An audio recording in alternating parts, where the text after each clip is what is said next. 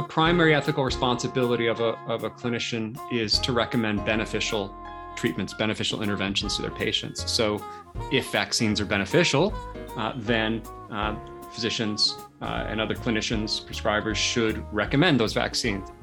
Welcome to On Medical Grounds.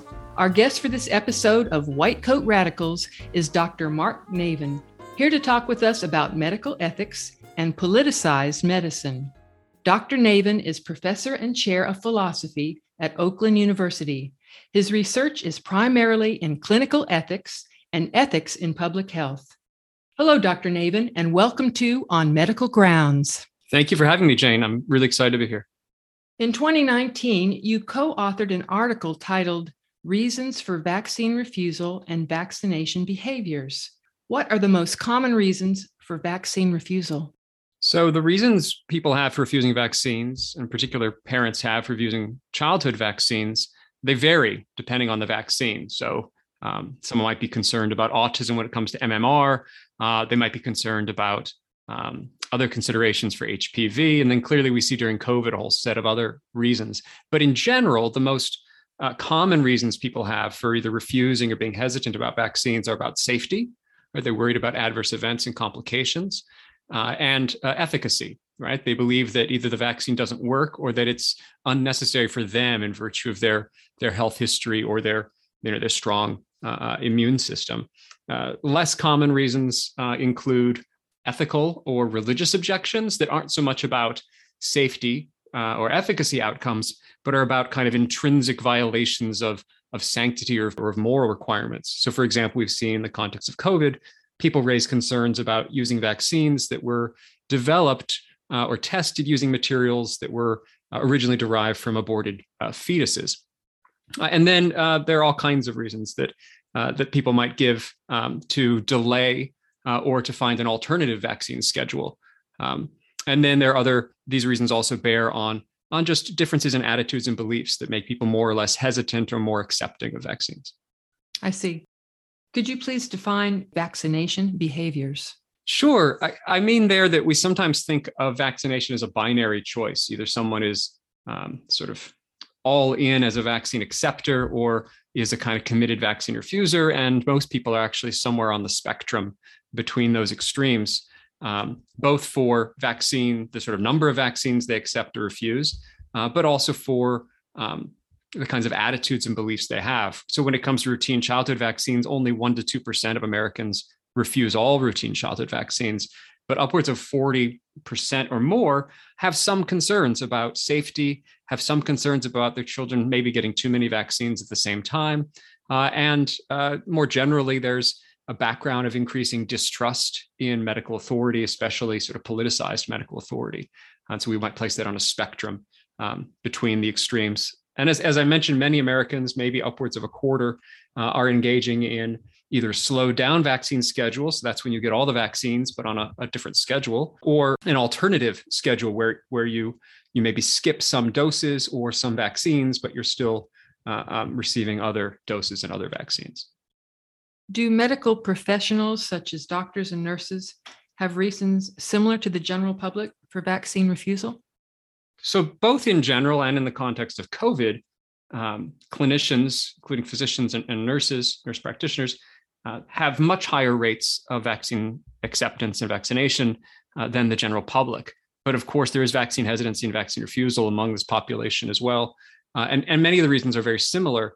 We recently did a study at my healthcare institution and uh, over 5,000 uh, uh, employees and found uh, that while many of the reasons were similar, there were some distinct reasons. And in particular, uh, we found that um, younger and female uh, um, clinicians, especially nurses, were particularly concerned about fertility. Uh, and they were not anti-vaccine; they were pro-vaccine, but they many of them had actually been exposed to COVID and had recovered from COVID. Those working in in more acute care uh, uh, settings and on our COVID units, so they were not so much concerned about the COVID as a disease, uh, they felt they had good immune protection, but they were worried uh, in the light of the, the fact that the, the vaccine was recently developed uh, about potential uh, safety issues. Uh, and so they were choosing to delay the vaccine for that reason. And so, uh, so you might see, while, while many of the reasons are the same or similar, right, some, some sort of differences. especially when it comes about physicians and nurses who maybe have more exposure to medical errors and maybe more informed kinds of distrust of uh, medical institutions. Is it ethical for a medical professional to encourage their patients to refuse vaccinations? Well, so the primary ethical responsibility of a, of a clinician is to recommend beneficial treatments, beneficial interventions to their patients. So if vaccines are beneficial, uh, then uh, physicians uh, and other clinicians, prescribers should recommend those vaccines. And if they're not beneficial, they shouldn't. Now, of course, for almost all patients uh, at almost all times, uh, recommended vaccines are going to be beneficial. So physicians ought to recommend them. Uh, but it's it's a difficult question because while there are recognized medical disorders and allergies that might place uh, patients at heightened risk of vaccine complications. There are also broader sort of social uh, reasons why delaying or even uh, um, abstaining from a vaccine might be useful. So, for example, uh, children who uh, are severely mentally disabled, who have to be subject to physical restraints or chemical restraint in order to be vaccinated, uh, there's a reasonable argument to be made that for some vaccines, delaying that vaccine or grouping them differently uh, might actually be best for the child. That is to say, in trying to balance the, the marginal increase to their, their health outcomes associated with vaccination against the, the real assault to their person associated with coercive delivery of the vaccine.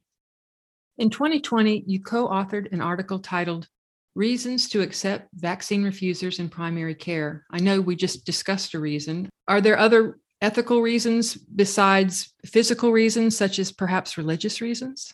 So, so of course, I think physicians should not discriminate against patients who can't be vaccinated, right, for medical reasons.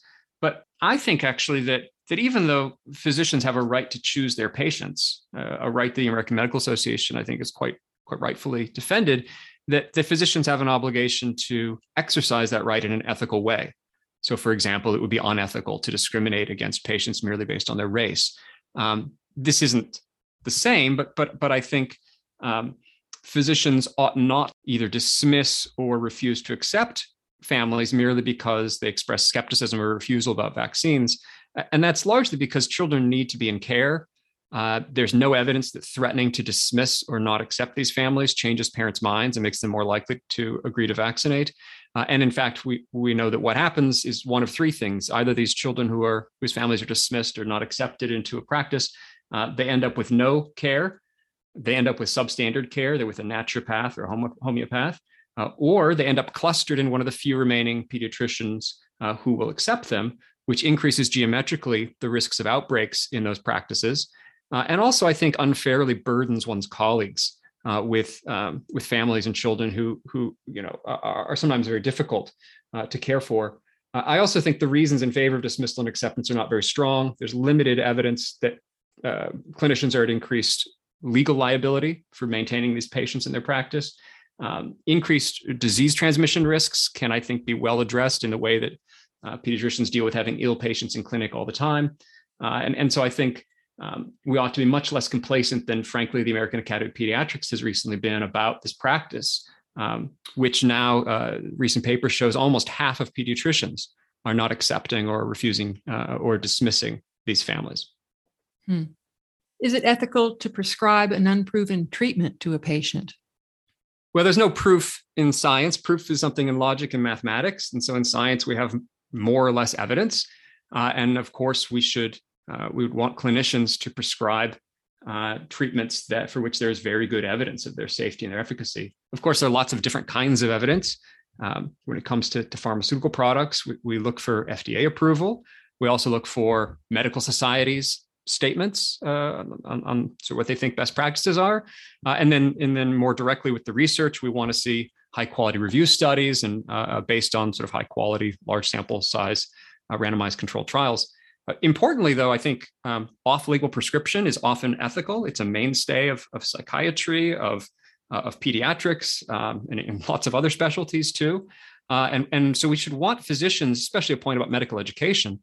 We should want physicians to be trained not just in the core sciences, but in the ability to judge the quality and quantity of evidence, uh, so that they can actually be really well informed and ethically responsible uh, when they are choosing to prescribe off, label or when they are sort of deviating from maybe what has been identified as a best practice or, or received institutional approval. Should the doctor tell the patient that this is uh, an unproven treatment or an, uh, should the patient be made aware that they're trying something that's off label? So I think it's a standard part of informed consent that patients are both capacitated to make a decision, right? They're doing so voluntarily without coercion, that they're well informed about the decision. And part of being well informed about a decision is uh, is, is, understanding the kind of evidence that there is. Uh, and so um, patients should be informed about whether a treatment is experimental, uh, about whether it is uh, off-label, but for which there's a really good evidence based. Uh, uh, they should you know have an understanding of, of the comparative risks and benefits associated with both treatment and non-treatment. And i think that's a standard part of the informed consent process. That makes sense. Now if you were to create a venn diagram with one circle encompassing medical ethics and the other containing politics where would they overlap? Well so i think of politics as the coordination of social activity via formal rules backed by power uh, and if and if that's what we think politics is, I think almost all of medicine is therefore political because it's about formal coordination of activity backed by power. Um, and, and, and I think you have to look far to see that. So, do, does the patient have the power to make decisions about their care? Well, do they have decision making capacity? And who has the power to make that decision? Uh, is an incapacitated patient surrogate going to be empowered to make decisions? Well, are they acting in the way the surrogate should? Who's making that decision? Uh, we decide that both in the hospital and in the courts. Are we going to allow parents to choose um, uh, to refuse treatments that are beneficial for children? Uh, or are we going to call child protective services or get an ethics consult? How are we going to bring power to bear there? And, and there are all kinds of sort of these contestations of power that are made both explicit and frankly, most of them are hidden in medicine, which I think often pretends to be relying on a very patient autonomy voluntarist model, but in fact, sort of inscribes power in all kinds of hidden ways, in ways that I think are are political, which is to say, medical ethics is not just philosophy, but it's about how we navigate uncertainties and conflicts between differing ethical and religious and value systems in a pluralistic democratic society. So I think in some ways it's, it's much harder than it might first appear to be.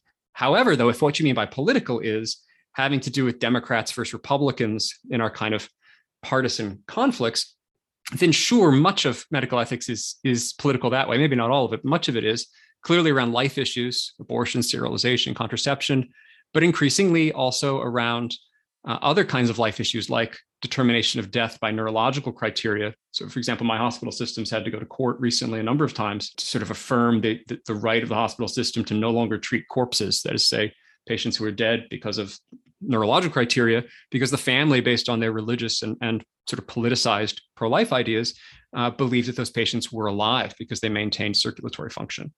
And so I think we're likely to see increased politicization of sort of ethically charged conflict in medicine, uh, among other reasons, because we are living in a hyper politicized time in which the political parties are increasingly polarized.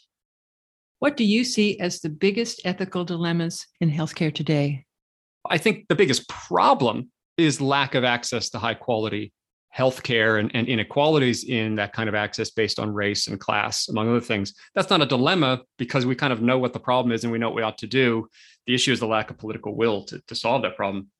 In terms of dilemmas, right? Dilemma is when uh, you've got two options and both of them are bad.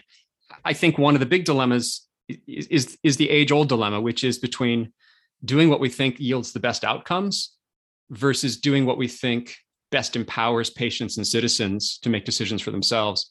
And so this occurs all the time in clinic. This is, you know, patients uh, um, who have mental illness or cognitive disability, or the sort of every year, the more and more millions of patients with various stages of Alzheimer's and dementia. How do you empower them at the same time that you're trying to, to help their families decide what's best for them? Um, I think, though, in, in the context of COVID, we've seen a real crisis in the ethical languages we use in public health, we know that vaccines are good for people. We know that herd immunity, community protection is good for all of us. And so we're trying to use power in various ways to make that happen. At the same time, we, we know that vaccination is also a personal medical choice governed by uh, the norm of, of informed consent. That is to say, that the sort of valorization of, of a patient's autonomous decision making.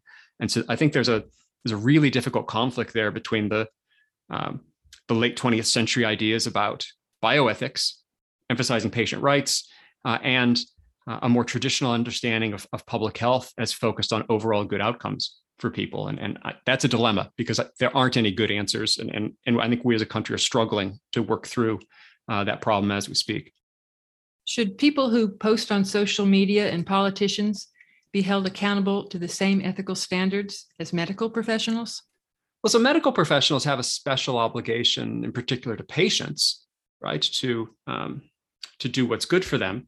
But I think even when medical professionals are speaking to the public, they also are speaking as members of a of a profession that has a particular ethical mission to promote health. So not just for their patients, but their communities. And in fact, professional societies, especially American Academy of Pediatrics, are very explicit on this, that when pedi- pediatricians speak in public, they, they're governed by a, a, kind of ethical identity to promote what is good for the health of the community. Uh, of, of course, we shouldn't want people in social media lying to us or politicians deceiving or harming us, uh, but, but they are not governed by similar kinds of professional norms. Um, also the, the language of held accountable is, is, interesting. Physicians are as a profession autonomous right? They hold each other accountable in light of their shared ethical ideas. Uh, whereas social media if it's held accountable at all is held accountable by the market or sometimes by you know restrictions on freedom of speech which is an explicitly sort of external kind of power. And then politicians in as much as they're the guardians they, they they are they are guarded themselves only by the power of the people uh, uh, to, to sort of kick them out of office um, because I'm not very confident that they are governed by robust ethical norms of their own. I think you already answered this question, but let me let me reiterate. So if a healthcare provider, a medical professional is communicating via social media, they're held to the same ethical standards as if they were still at work. Is that correct? I wouldn't I wouldn't say that. So at work, at work when you're talking with a patient, you have a special obligation, right, to uh, uh, to care for them, especially if they're already your patient, right? So you can't abandon patients, for example. Even if you want to terminate care, there's a, a positive duty to try and arrange uh, a kind of transfer, a continuation of care. Physicians don't owe, owe that kind of duty to random strangers, right? So if, if a physician posts something on the internet and, and someone says, you know, asks for for sort of treatment advice, the physician doesn't have an obligation to enter into a, uh, a clinical relationship, uh, a therapeutic relationship with that person. I do think, though, that that physicians who present themselves in public as physicians do have to um, be governed by the ethical norms more generally of their profession, uh, which is about promoting uh, people's good health outcomes, but also trying to empower people to make good choices for themselves. Now, it's, it's a really vexed question because um, uh, in clinic, I think it's pretty straightforward what physicians need to do to try and help patients have good outcomes. Once you're in, in contested political spaces, it's not so clear. So, just to put the point this way, physicians are one of the most trusted and uh, um, professions in the country when it comes to healthcare. In fact, nurses are the most trusted. Um, so you might think that means they should be the most vocal voices in uh, our political conflicts about public health. But there's reason to think that that what what it happens when physicians and nurses enter the fray that way is, is they actually become part of, of partisan politics and they undermine their own status, that, that, that they become part of the, the contested political sphere rather than sort of elevating somehow above it. So I think there's some really difficult questions about how clinicians should use their authority when they're engaging in activism or lobbying or sort of just speaking in public, because they need to do that, I think. Uh, but but also to do so in ways that are actually going to be effective and not actually backfire or be counterproductive. What were you hoping that I would ask you today? I think we've talked about an awful lot. Uh, thank you so much for the chance to, to have some conversation. Thank you so much for taking time from your busy schedule to speak with us today. Thanks for this conversation. And thank you for listening to the On Medical Grounds podcast. We know your time is valuable. The resources that were referred to in this podcast can be found at onmedicalgrounds.com. Be sure to click the subscribe button to be alerted when we post new content.